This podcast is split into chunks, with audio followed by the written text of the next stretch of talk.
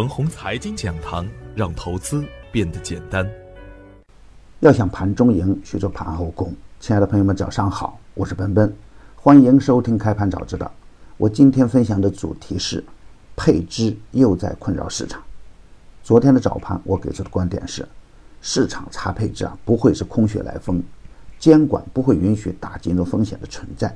因此啊，无论是什么时候，无节制的上涨，最终都是风险无限；而超跌的优质个股呢，又是机会无限。从板块上来看。被市场挖掘的板块几乎受到了接二连三的爆炒。科创板落地之前，科创板本身就积累了相当大的风险，低位的可以接着干，高位的票源呢一定要离远一点。人民网的崩盘对高位的独角兽是一个不小的警示，而市北高新的砸盘呢要注意高位科创板的风险。与此同时，在大盘的大震荡期间，有色、稀土越做越好。龙头股明显受到了场外资金的关注，回调的时候啊，可以高看一眼。在大趋势反转的当下，基本面好的个股仍然可以坚定持股。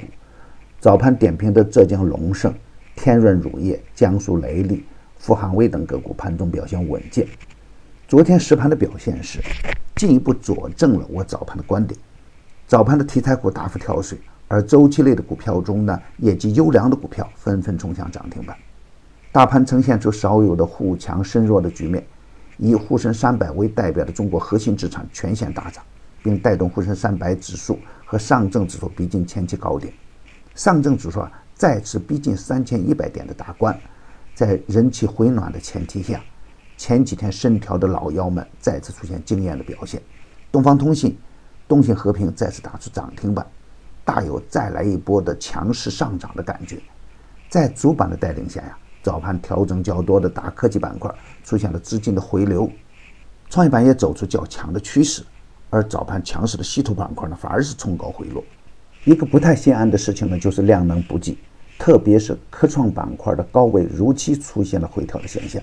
不利的消息是啊，深夜再有配置传言，首创证券、西部证券、五矿证券、大通证券、财通证券等公司上了监管的榜单。与此同时呢。东方通信昨晚也发布了减持公告，这种大涨后的高位减持已经是时空监管。从安全的角度来理解市场，大涨后的妖股啊，无论是怎样表现，应该与我们无关。没有买卖就没有伤害，盲目追高会有风险。而对业绩优良又处于超跌状态的个股来说呢，回调就是上车的好机会。今天操作的要点是，从中长线的角度来看，业绩优良的成长股。中国科技股中的优质资产具备中长线的潜力，震荡是机会而不是风险。